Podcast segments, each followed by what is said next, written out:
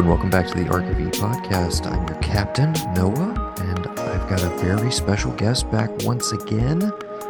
A host of the 2010s podcast, a musician in his own right, and now officially our man in Texas. Uh, welcome back, the dulcet tones of Mr. Nathan Stevens.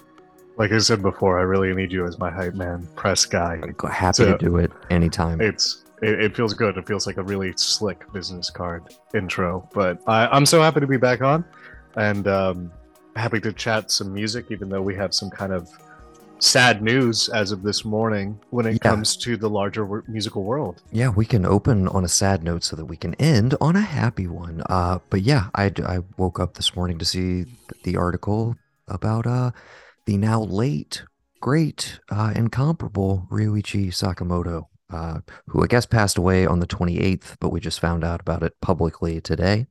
Uh, you're hearing this like a week later, so keep that in mind. But yeah, it's April 2nd. Uh, but yeah, so we but I I love that we both went to the exact same place, which is uh the 78 EP uh Thousand Knives, which is a six track EP of just yeah, incredibly ahead of its time electronic music that is, fantastic and complete. And I I honestly I had blanked on like he was doing film scores up through like as he was battling cancer. Like there's a lot of recent movies that I had no idea he scored. So I, I the next month is going to be a big like catch up session on all of that sort of stuff. But uh yeah, I, I just really- kind of start back at the beginning. Yeah. Yeah, I really think Sakamoto is up there in the upper echelons of people like Tom Waits or Bjork, um, in terms of folks who started very early his work with Yellow Magic Orchestra. Uh, Mhm. For me, I I picked them over Kraftwerk. I think uh, I prefer them to Kraftwerk. I still listen to them a ton. Uh, there's just such a playful plastic bounce to that music, and it was so influential to hip hop, electronica, pop going forward. Absolutely. And then the fact that decades upon decades later, he's releasing these incredible ambient albums and scoring The Revenant.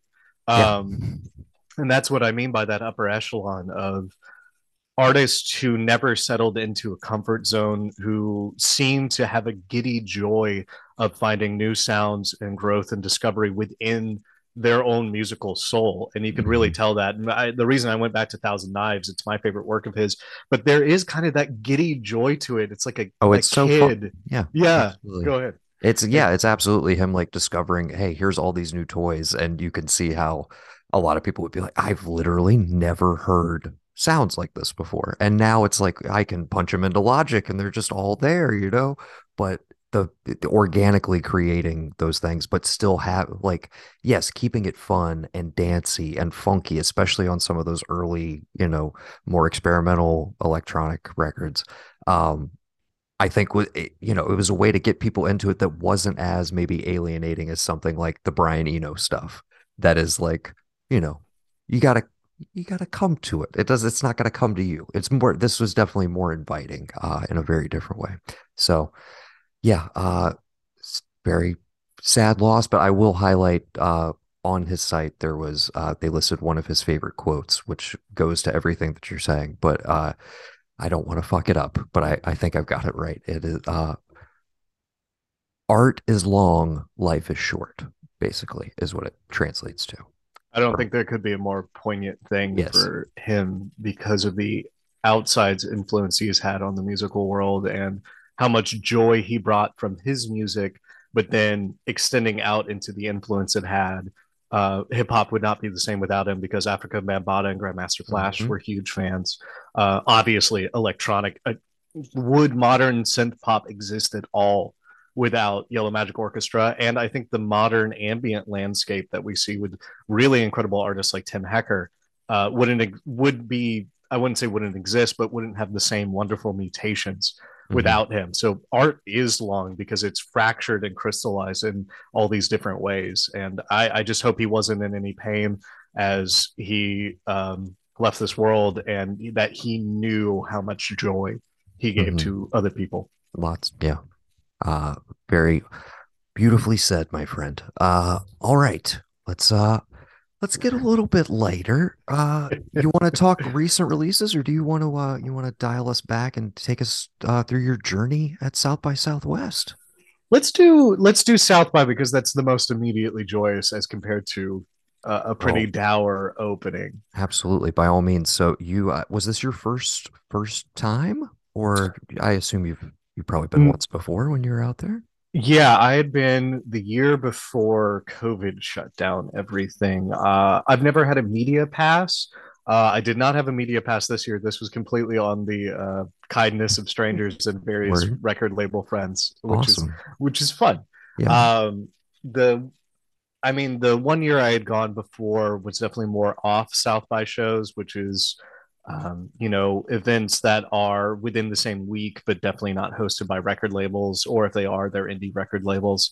Uh, the record label that I've released on Digital Hot Dogs had a showcase that was, you know, completely free at somebody's house, those sorts of things. The only like really serious thing I did was I went to the Aussie showcase and I interviewed Kirin J. Callinan uh, who is a pop absurdist who I really enjoy um, and a delightful person. We went behind this very chic bar into this weird little swampland behind it and sat on two stumps and had an interview and it was amazing he's so nice That sounds awesome. Uh, is that going to be part of the 2010s in an upcoming episode? that that that's already been on that Oh, okay. was this was 2019 so this was as we were doing the end of the decade coverage and Gotcha, gotcha, his gotcha. his uh not his debut record but the record that had come out in 2018 i believe was the center of that um that showcase and ended up of that interview and again just an absolutely delightful person if anybody is into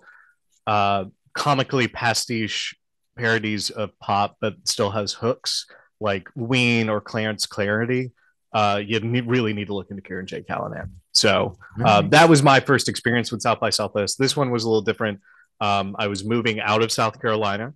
Um, and I should note, because this will go out late enough that it will be fine for me to say this. Um, by the time this goes out, I will be the morning edition producer for the NPR station in Austin. You got the Um, job. I got the Congratulations, job, sir. Hell yeah. which is nuts. I did not That's think I awesome, was dude. going to get the job. Um, but all that to say, I was in the interview process for that. I knew I was coming back to Texas to help out with some family stuff.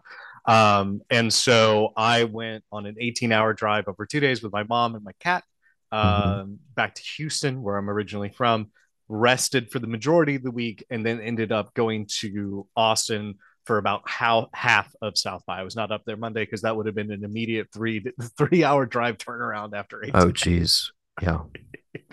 so um should I just go through chronologically? Do you want me to hit uh, highlights of bands? Because I have about seven or eight artists, but there are some ancillary stories that kind of connect them together. Um, what, however you want to approach it, sir. I'm sure this is going to be a laundry list of a lot of bands and artists I have never heard of before. So Well, be th- as detailed some as you'd like to be, and I will be taking notes uh, on my phone in the background. Yes, if everybody could get out your uh, pen and paper. Yes. So the first showcase I went to was the Stereogum Showcase, my personal favorite online website for music uh, writing, criticism, and discovery. Um, I am a well-known-ish commentator on Stereogum, so the owners kind of knew me through as a commenter, and I hmm ended up meeting the two founders, Scott and Oh, Chris cool. who are delights. Scott gave me some drink tickets. Uh, and me and Chris ended up talking a very long time about his ongoing project to kind of document uh, the boom of 90s indie rock around, not including Nirvana, but around Nirvana in terms of bands that were on like Merge and Drag City and stuff Right. like that. Um, he's a wonderful resource to go to. He's just an encyclopedia of knowledge on that. And uh, going towards that, I mean, they just had some incredible bands uh, there. I went to the Stereogum Showcase a couple of years ago before show COVID shut everything down. I think this year was even better. Uh, the first group I saw, fittingly, was a group I had never heard and absolutely blew me away. Hyper pop act, um, Frost Children. Um, Frost Children. Okay. obnoxious, over the top, hyper catchy. But I think, you know, if you're into 100 gecs, but you want a little bit more musicianship, um, and that's not a that's not a diss on 100 gecs. 100 gecs are doing what they're doing. Uh, Frost Children, though, are both multi instrumentalists. They're siblings. Uh, and they brought with them a drummer. Uh, their name's Eden, who I ended up hanging out with, who is another just absolute delight, just a cheery smile on their face at all times. And um, I think having a live drummer to add to studio electronic music just brings so much umph and punch to mm-hmm. it. Uh, people were screaming along, people were dancing. There was a mini mosh pit. Uh, their new record will be out, I believe, in a month or two. Uh, I really think that this ongoing hyperpop movement uh, that you know people like Charli XCX have really um, and vibes in is only growing. And I think Frost Children are going to be a very punky offshoot of it. Uh, that was the first band I saw, which was a great, you know, great foretelling bar, of fate. bar setter. Yes. Yeah, because I was like, never seen these guys before. Yeah. Uh, I then saw Austin Hometown Heroes Portrayal of Guilt, who are one of the most brutal uh screamo is that is that is that all one name and can we can we slow that down portrayal of guilt Oh, portrayal of guilt, is the name guilt. of it. Okay. Gotcha. Um, the most telling thing about them is that um, they, I believe, their first EP was "I Can Tell You What Pain Feels Like," which I said was a Converge ask record title, and uh, they've opened for Converge totally, since. totally normal, calm sounding. You know, sounds like a really chill album. Something to throw on in the. Uh, they have another one called Christ Fucker. Christ um, fucker. Uh, Christ, uh, so Weatherbox, uh, one of my favorite bands that doesn't really exist anymore, had an EP called Christ Puncher, uh, which was just a bloody nail on the cover. Uh, they're a way less intense band than that uh, would have you believe, but uh, yeah, that should have been a split. Very, uh, split. yeah. We'll have to get uh, them to uh, hook up. Maybe we can get Weatherbox to start making music again. Sorry, uh, continue. Uh, appropriately brutal. Uh, a very I will say clean in terms of time, not clean in terms of sound, just 30 minutes of nonstop brutality noise. I adore that band. Um, and I love that they're out of Austin and keeping up this tradition that came from Scratch Acid and Jesus Lizard and bands like that from Austin of uh, just instant pummeling brutality. They were fantastic. Um, uh, the next, I saw Militarie Gun um, who are kind of in the post-hardcore world. I saw them in a very weird show a couple years ago in Great Falls, Montana. Uh, okay. Scowl, Militarie Gun, Vein FM, and Touche Amore. Um, I know one of those bands. Uh, truly a remarkable post-hardcore and hardcore uh, lineup. I got to talk to them a little bit, and they were like, "Yeah, that was a weird show, uh, but a really good show." Uh, mm-hmm. Militarie Gun is definitely one of those that they had some sound issues, so I'm not going to say their show was amazing and it's not their fault. Mm-hmm. Um, but uh, if you are looking for a band that might cross over in the same way Turnstile recently did, uh, Scowl, who was not there, but Militarie Gun and Scowl are the next two hardcore, post hardcore bands that I could see blowing up in a way where I hate to say it, normies will know them soon. Um, okay. Incredible amount of charisma from their front man, really wonderful melodic talents on top of still some really pummeling noise. Um, that was great. I got to see Bartees Strange, who's great indie rock artist, but he didn't bring a drummer or a bassist. It was just him and another guitarist, and I, I thought it kind of lacked some punch. I really wanted to see a, a full show with him, so eh, a little bit mixed on that. Um, and these were of, were these all part of the Stereogum, All part of the tent, if you will. Okay, gotcha, yeah, gotcha. yeah, yeah. Um, after that, I went to karaoke with some friends and I was on my bike and there was a massive lightning storm. So I was supposed to go to two more sets that night and I did not. Oh, that's probably a safe decision. Okay. Uh, including the who, people. Who did you miss?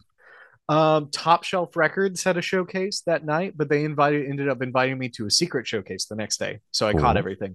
And then I met the lovely people who run the Montreal Pop Festival. Uh, right. and they invited me to a set, same deal, which was that show was not outdoors, but to get to it, I was going to have to bike about two miles through the rain, which I was not going to do. They seemed very understanding about all that. Mm-hmm. Um, so missed those, uh, but ended up playing pool with a guy who turned out to do merch with a bunch of bands. Um, so he gave me the lowdown on what I should do the next day. The next day, I went to the top shelf record label showcase. I met my press contact there, uh, saw a couple of bands. The main thing that happened at the top shelf record showcase was that um, a friend of mine is obsessed with a Chicago rock band called Ratboys, and he told me under no circumstances was I allowed to leave Austin without a one out of fifty VHS merch. Okay, that they were selling. Did you get um, it? Yes, it apparently got back to the band that I was on a merch quest, and I ended up hanging out with them for a while, and they gave me the VHS for free. Um, I Uh, I have met the Ratboys. They've you know uh the rat, the rat, the boys of Rat. yes, uh they have toured with All Get Out, Oh Brother, uh Manchester, a lot of the the Southeast bands that I uh that I'm a huge fan of. They've yeah, they've made it down here a couple times. Uh but yeah, they've been on at least two or three bills that uh that I've caught in Columbia slash uh North Carolina area. But yeah, That makes sense because they're like homies with good. Wednesday, who's North Carolina, right? I think so. Yeah. Yes. Um, they were super, super nice. Uh, the set was incredible. Uh, they're another band that, that I would peg to break out, but um, they're really interesting crossover kind of between country rock and grunge almost. And Julia is a wonderful lyricist, great singer. And uh, yeah, I, I think their next album that's going to come out this summer is going to be pretty incredible. Pardon me.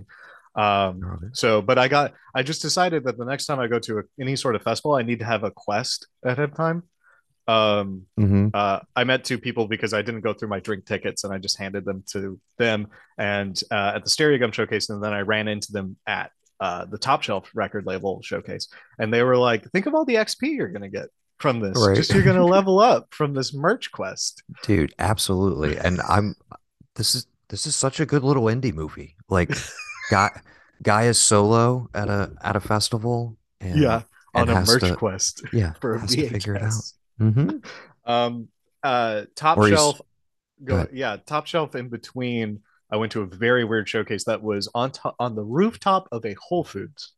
Um, Okay. and I will say that this did show parts of Austin I did not like. I got yelled at for breathing on the console of the sound guy, who is this ancient, crusty, dreadlocked white hippie. Okay. And I was like, all right, on top of a Whole Foods, Austin. Love it and hate it. Um, and uh, There's a meme he in there somewhere for sure. there, are, I, you know, you you are a music producer, you play live. There are some sound guys, and I don't usually say guys, that I think would prefer for musicians actually not to exist because they Yes, ruin their perfect sound. exactly. That Yes. was that guy. Uh, because he ended up yelling at one of the artists too, uh, Nuria Graham, who has made one of my favorite records of the year, Cyclamen. She is an Irish Catalan singer songwriter. okay. Um, Very intriguing. if you're into Joni Mitchell, if you're into Regina Spektor, especially, uh, I would really recommend her because it's kind of this wonderful jazzy influenced folk pop that's very surreal in terms of its lyrical quality. I've been trying to get an interview with her for months, but the time zones just weren't working out because she lives Mhm. near Barcelona. Um, and it, it was hilarious. Um, her manager was there and ended up recording me because I had knew every all the lyrics to all the songs because of course I did because I'd been preparing for an interview Right. um, that just kept not happening. And so I went to Nuria afterwards and she was like, Yeah, they said this guy was singing. I was like, Yeah, that was me because I'm trying to get an interview with you. um, and uh, we ended up getting coffee the next day.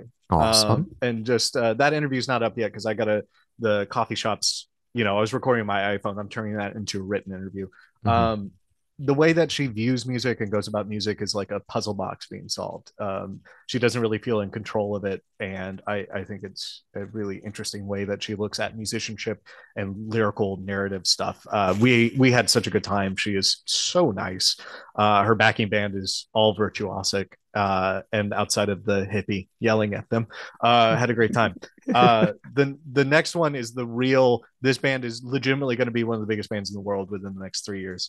Um, they're called Balming Tiger. They are a South Korean rap group. They're basically South Korean Brockhampton, but I think they're already better than Brockhampton um, okay.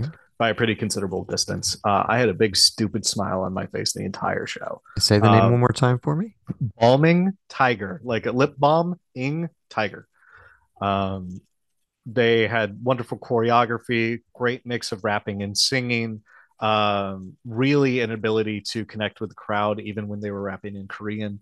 Uh, this is a band that's already worked with BTS, so I mean, in their part of the world, they're already huge. But Mhm. considering the K-pop wave that has really reached the United States, UK, English-speaking press, um, this band has not uh, done anything outside of a mixtape and a couple of singles so far. Um, I would be flabbergasted if their debut album, especially if they get BTS on it again, doesn't crack the top 20 here in the US. And their live show is that good. Mhm. It really is. Um, so that's like Balming that's the ultimate insider pick of like if you want to sound real fucking cool ahead of time, Got to get on Um, Balming Tiger, bro. All Balming right. Tiger. And then um I went to yeah, two more, which was uh I went to the father-daughter record showcase.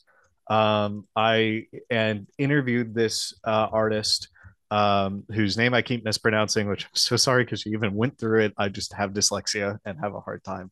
But it's uh Mew Joy, M- Mew Mui Zyu, Eh, not Mew Joy, Mui Zyu. Um, she is a British Hong Kong singer songwriter, indietronic kind of stuff. Her newest album, Rotten Bun for an Eggless Century, is a really fascinating concept record uh, with a lot of traditional Chinese instrumentation alongside some really incredible synth work.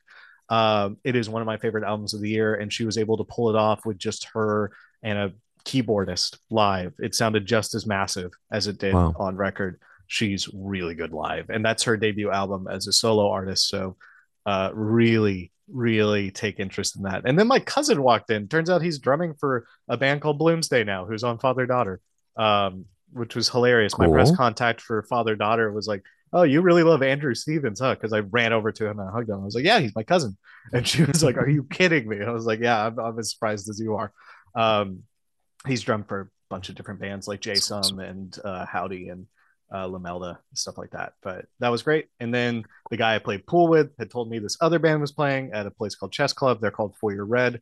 Uh, really big, wacky Talking Heads B 52 vibes, multiple songwriters, math pop kind of stuff, really off kilter uh, rhythms. I ended up meeting everyone around them before then. The pool player guy who did merch for them was also one of their roommates.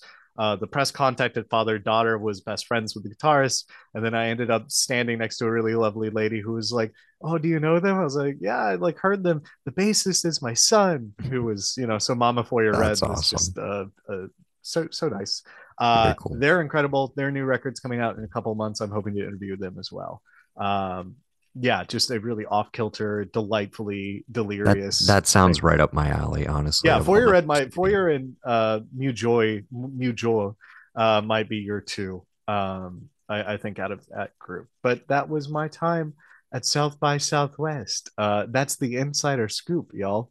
Uh Well, yeah. I, I got to be honest with you. I've always wanted to do it, and it sounds like uh you're the guy to be my guide if I ever actually make Bro, it come out there. Dude, Come I out, would man. love to. I would love to.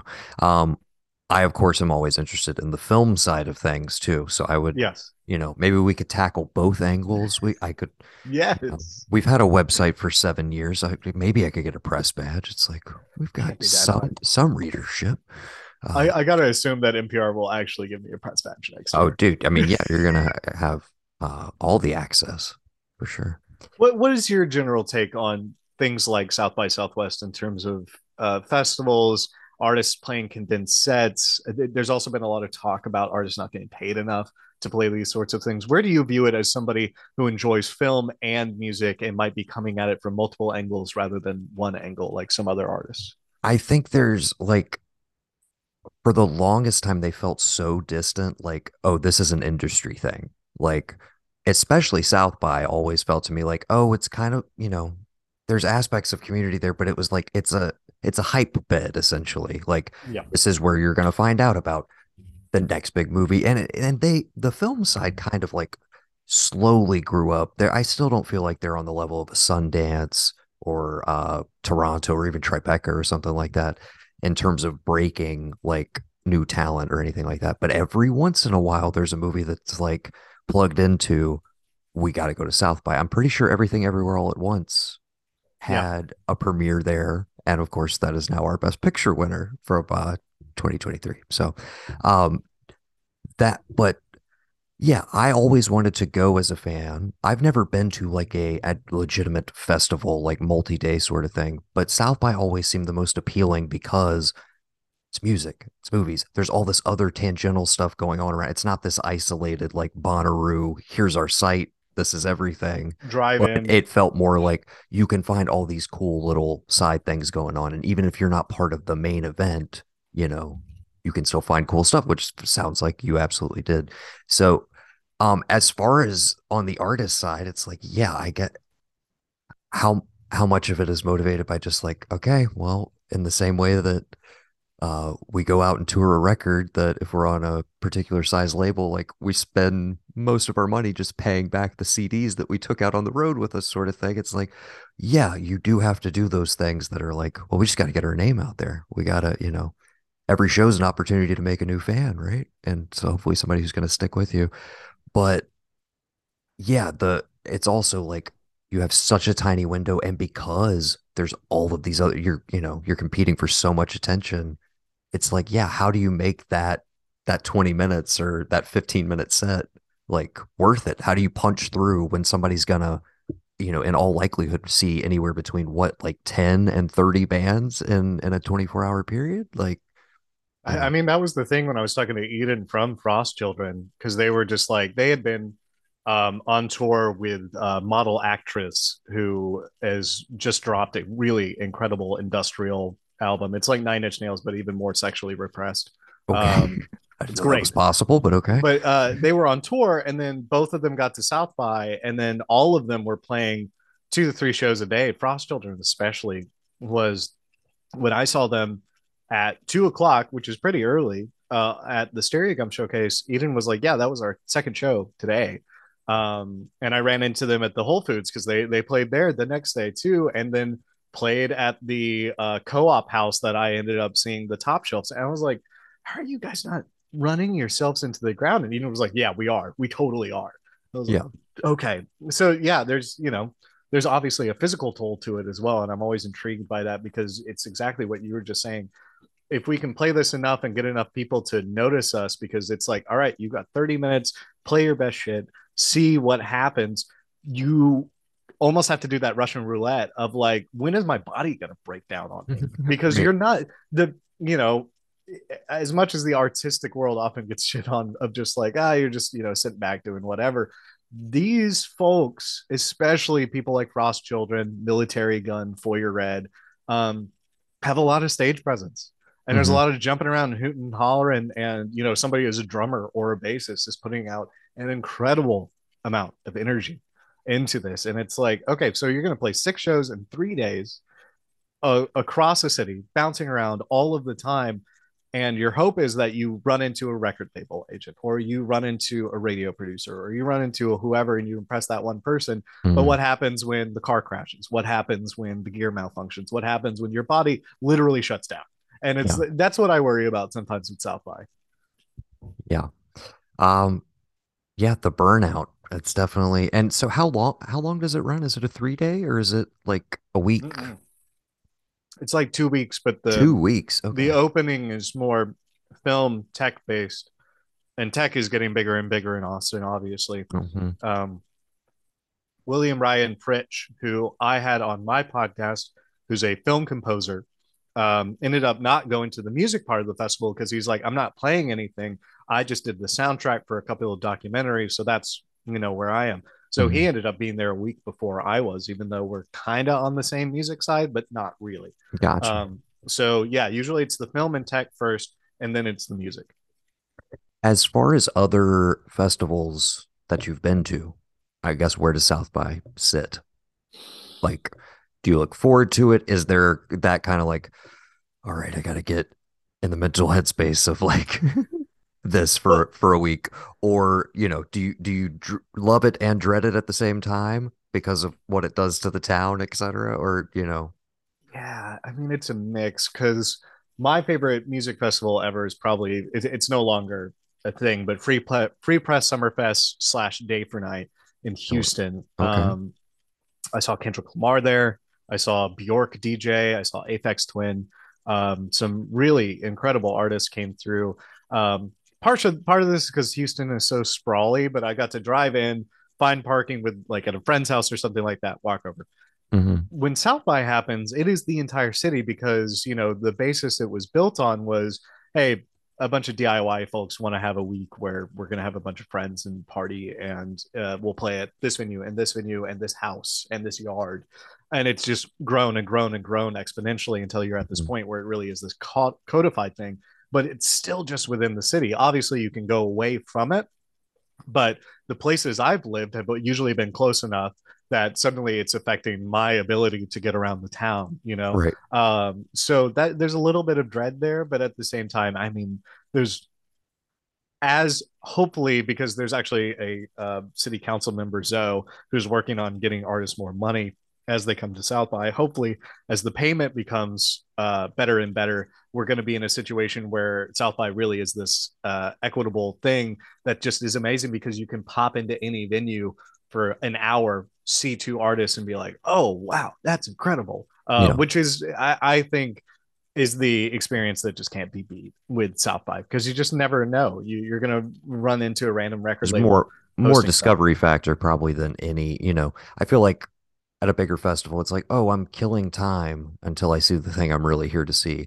Oh, I happen to see somebody that oh, they're pretty cool. Maybe I bought a new album or discovered a new band. But I feel like people don't really go to your your Bonnaroo's and your Coachellas, etc., to find new bands. It's like you're seeing people who have made it past several several rungs of uh, to get to this level. So, I mean, that's almost the best thing about not having these top top headliners. Like Bonnaroo would have like the Strokes or My Morning Jacket. Mm-hmm. South by would wouldn't really have anything like that because we're not renting out arenas. You know, the largest venues are still going to have some pretty small bands or undiscovered bands, I should say, right. at the beginning of the day. So there is sort of this like more middle class, uh, up and coming focus for artists, uh, which which I I really love. Um, you know, if I'm going to see the Strokes, I want to go see the Strokes. I don't want to see them at a festival necessarily.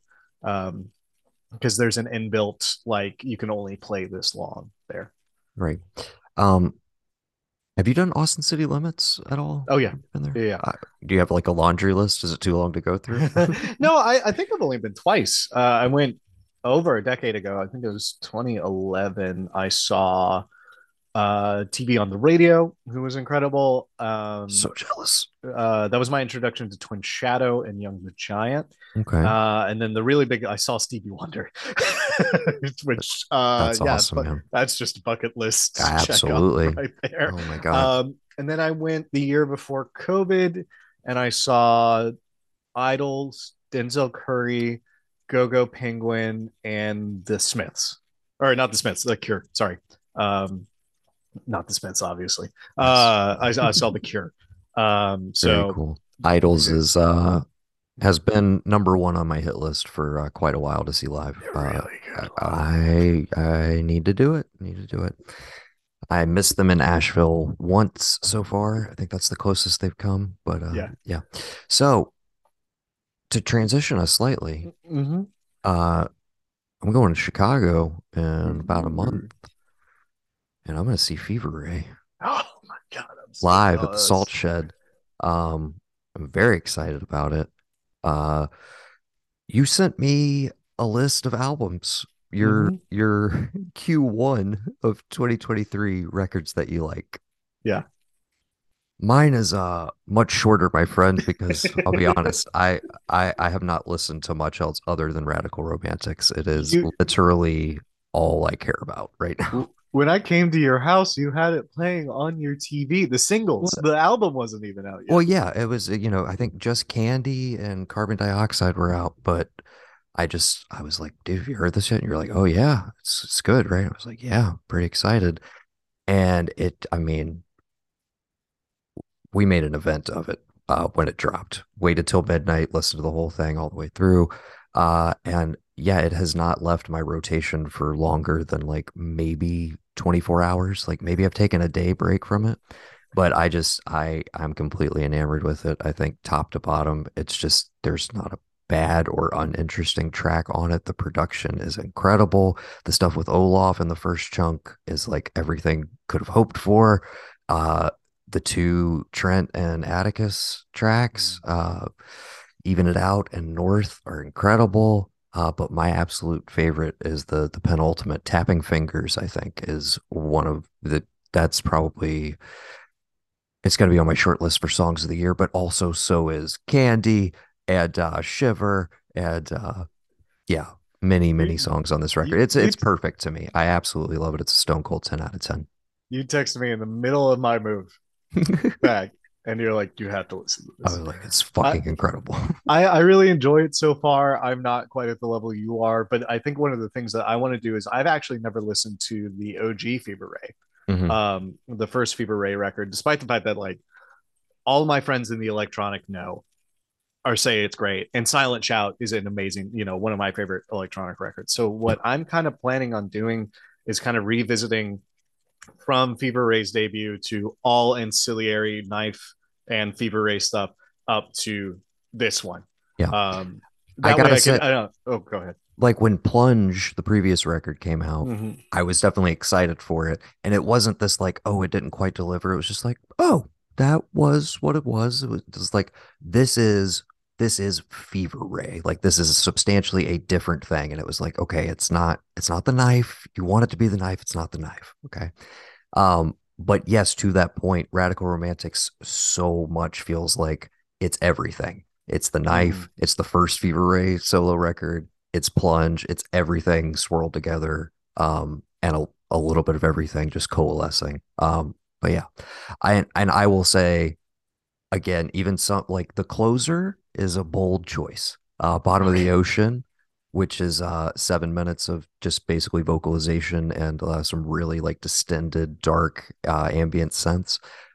The first night we're listening to it, my girlfriend and I are like, we're we're loving it. We're like on cloud nine, and then that's the closer that it goes out on, and both of us were just kind of like, oh, that, that was that was kind of a thing, and it is one of those tracks that every time I've gone back to it subsequently, I'm like, oh, I get it. I get structurally where it occurs.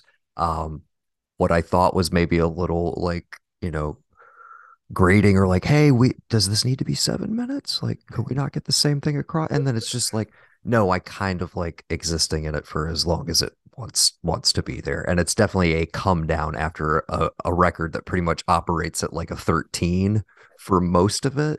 Um, that it's just like you need a cool off almost and i kind of i appreciate that more and more about it but yeah see that's why i really want to go back to shaking the habitual because mm-hmm. when that came out i was not nearly as into ambient music um as i am and it now. has the way it's integrated in that record is more i think it flows better whereas mm-hmm. this one feels like it comes out of nowhere where you're like oh all of a sudden we went from like all of this to just like literally the bottom of the ocean, like as quiet and as just like, you know.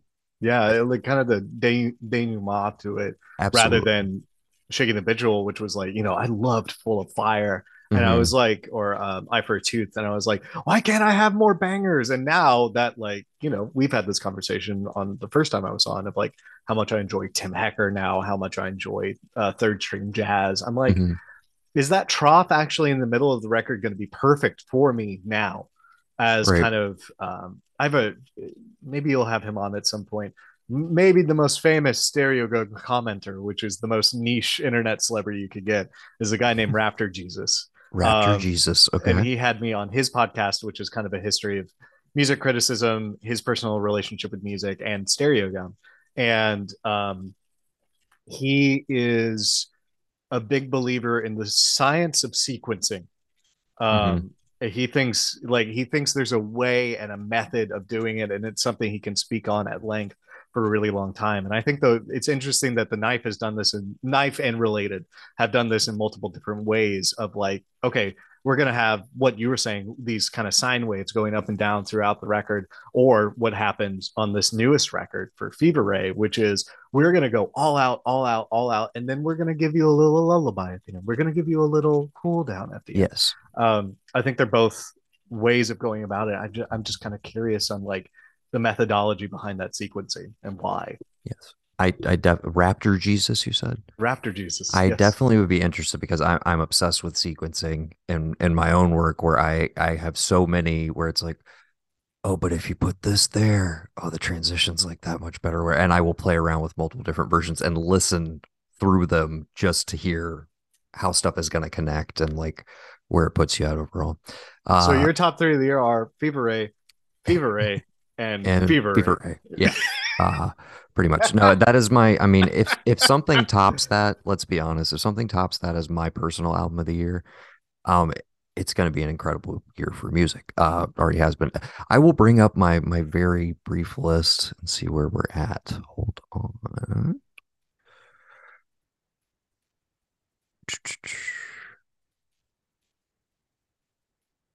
Yeah, funnily enough, on my on my top list, I do only have the one record list. I need to find my uh, yeah, other albums I've actually listened to. I did. Uh, we talked about it on the previous episode. I did enjoy the new tennis, uh, mm-hmm. Pollen. Uh, not quite as much as the previous record. You were uh, really hyped for that, and then I, like I was you... very excited based on the singles. Um, and yeah, not. And we also had this conversation last time it was a little bit of a more of the same sort of thing. Yeah. Uh, and very a little bit one note, but then I I sit here and I'm like, but but I like tennis because of their sound and their vibe. And they just gave me a whole record of that again. So it's like, how upset could I actually? But you know, I don't, I don't know what more I could have wanted from it. I guess is what I'm saying. I enjoyed mm. it though. Uh, what else?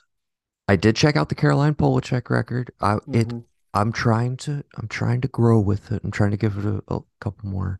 Did we ever discuss uh Lil Yachty? And oh no, I don't. I don't. Man, that could be a different podcast unto itself of just the reactions to that record. Uh, but uh, yes, uh, go. No, we haven't. What's your What's your general take? I was just curious. Like, I really enjoyed it. Um, me, I, me too. And then I felt like then basically all the hipster music press was like, oh, we only like it because it's like the most pandering version of like a an experimental record, and it's so like it's so obvious. And that reaction, I was like, go fuck yourself. The dude tries to do something like legitimately that is outside of his quote unquote comfort zone. Like I'm I'm firmly just shifting my sound sonically, etc. And they're just like, but it's so safe. It's so safe. And I'm just like? I don't give a shit. The production on that record is incredible. Uh, his I I've always enjoyed his vocal, but never particularly given a shit about him as a rapper personally. Um, so for me, this was like, oh, you're doing a completely different. Like I I went really hard for it, and then I was like, every everybody just made me feel like a dick for liking it, and I'm like, what? Like I don't know. I okay, we're two white dudes. Let's just get what, that out of the way. Yes, uh, if that was not uh, abundantly clear, both Caucasian individuals. Um, this is true.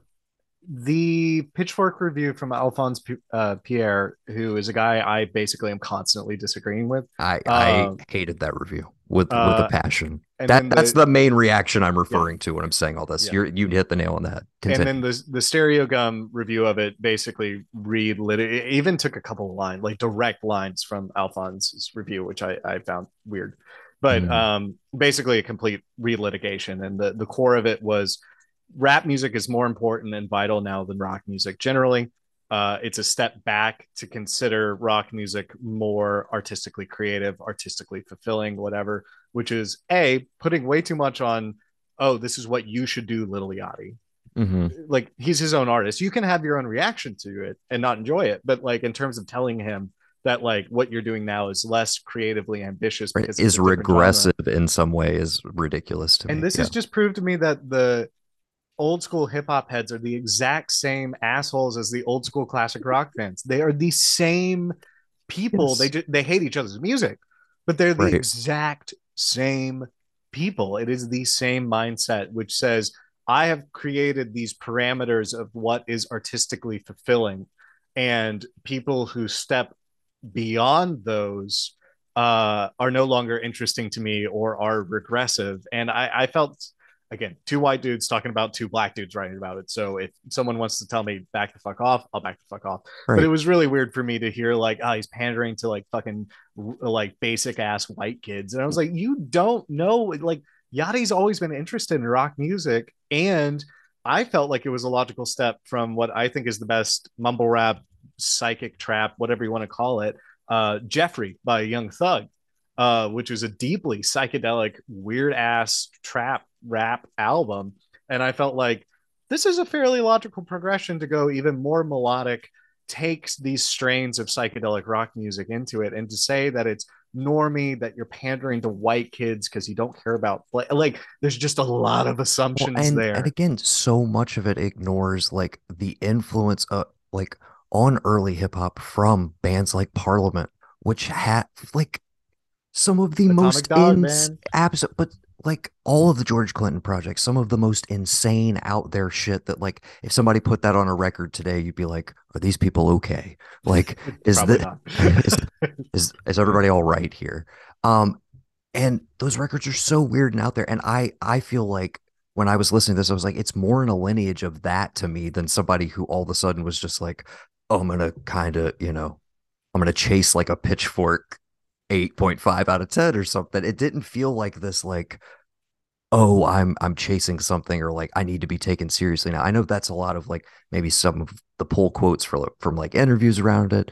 And it's like yeah maybe he did want to be taken more seriously. Was this the venue to do that's all debatable but it doesn't feel like i'm putting on a character or a mask or something that's not inherently me. I'm like these are your influences. This doesn't feel like it came out of left field i guess is what i'm saying.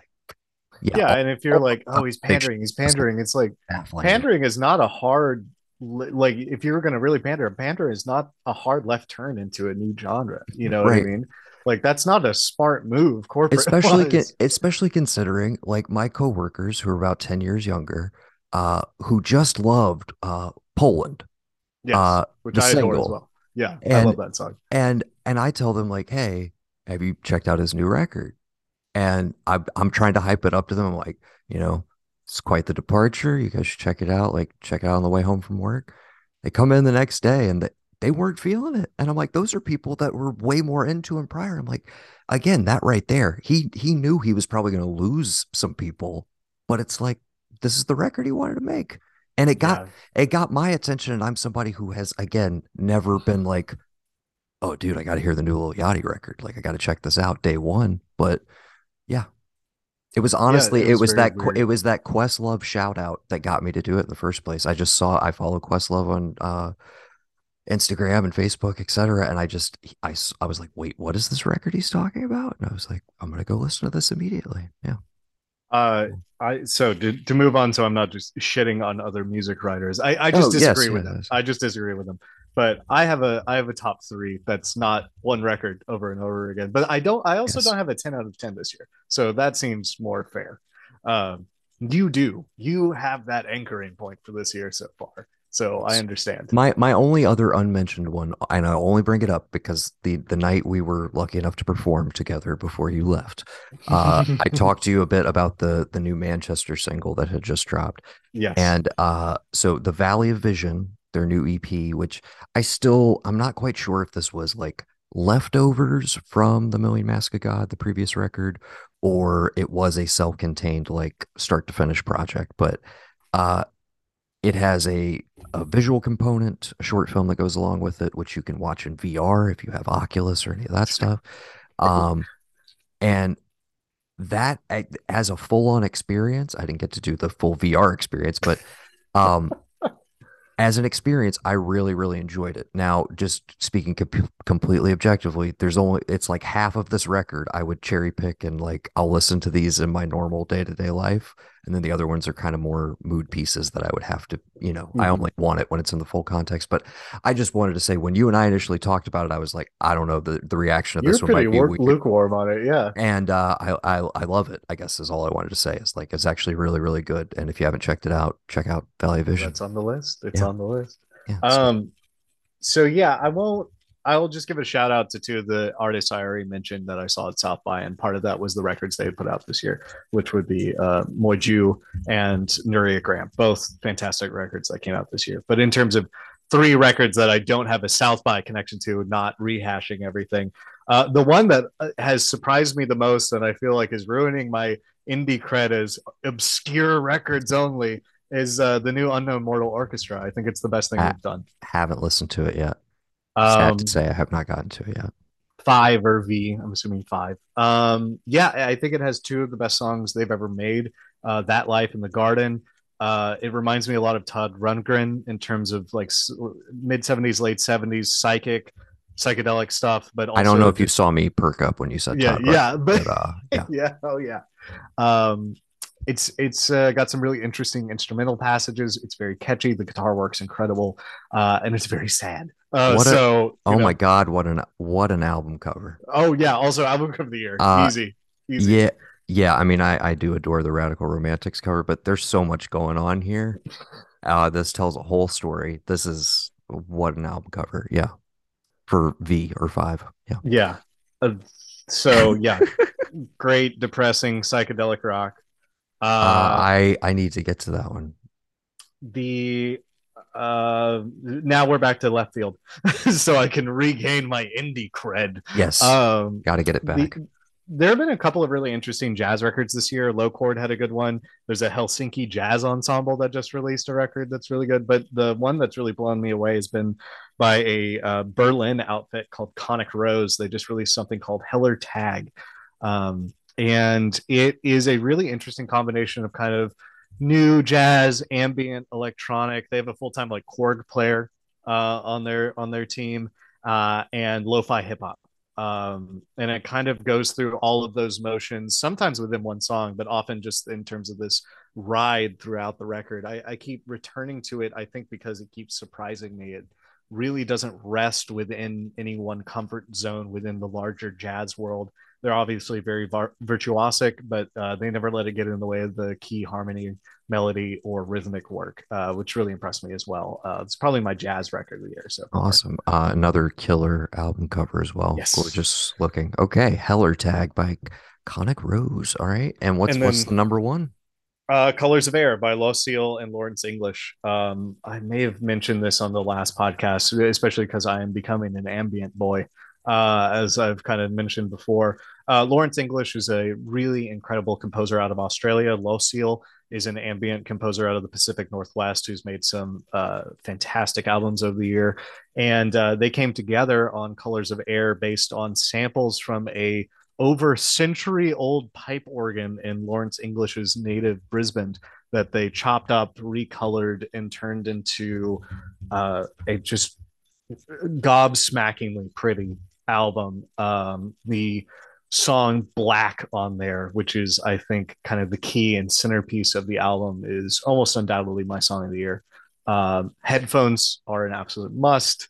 Um, I've fallen asleep to it a couple of times. I think the sequencing, as we were talking about before, is really good of this kind of tension and release because some of the songs are a little bit not not grating, but dissonant, tense, and then they'll release into these songs that are much more pastoral and beautiful. And yeah, it is. Um, the first time I heard it, I was like, "Oh, this is something different," and it's just kept up there in my album of the year. Alrighty. Yeah. Um, what I guess what's your what's on your release radar? What is your next most anticipated?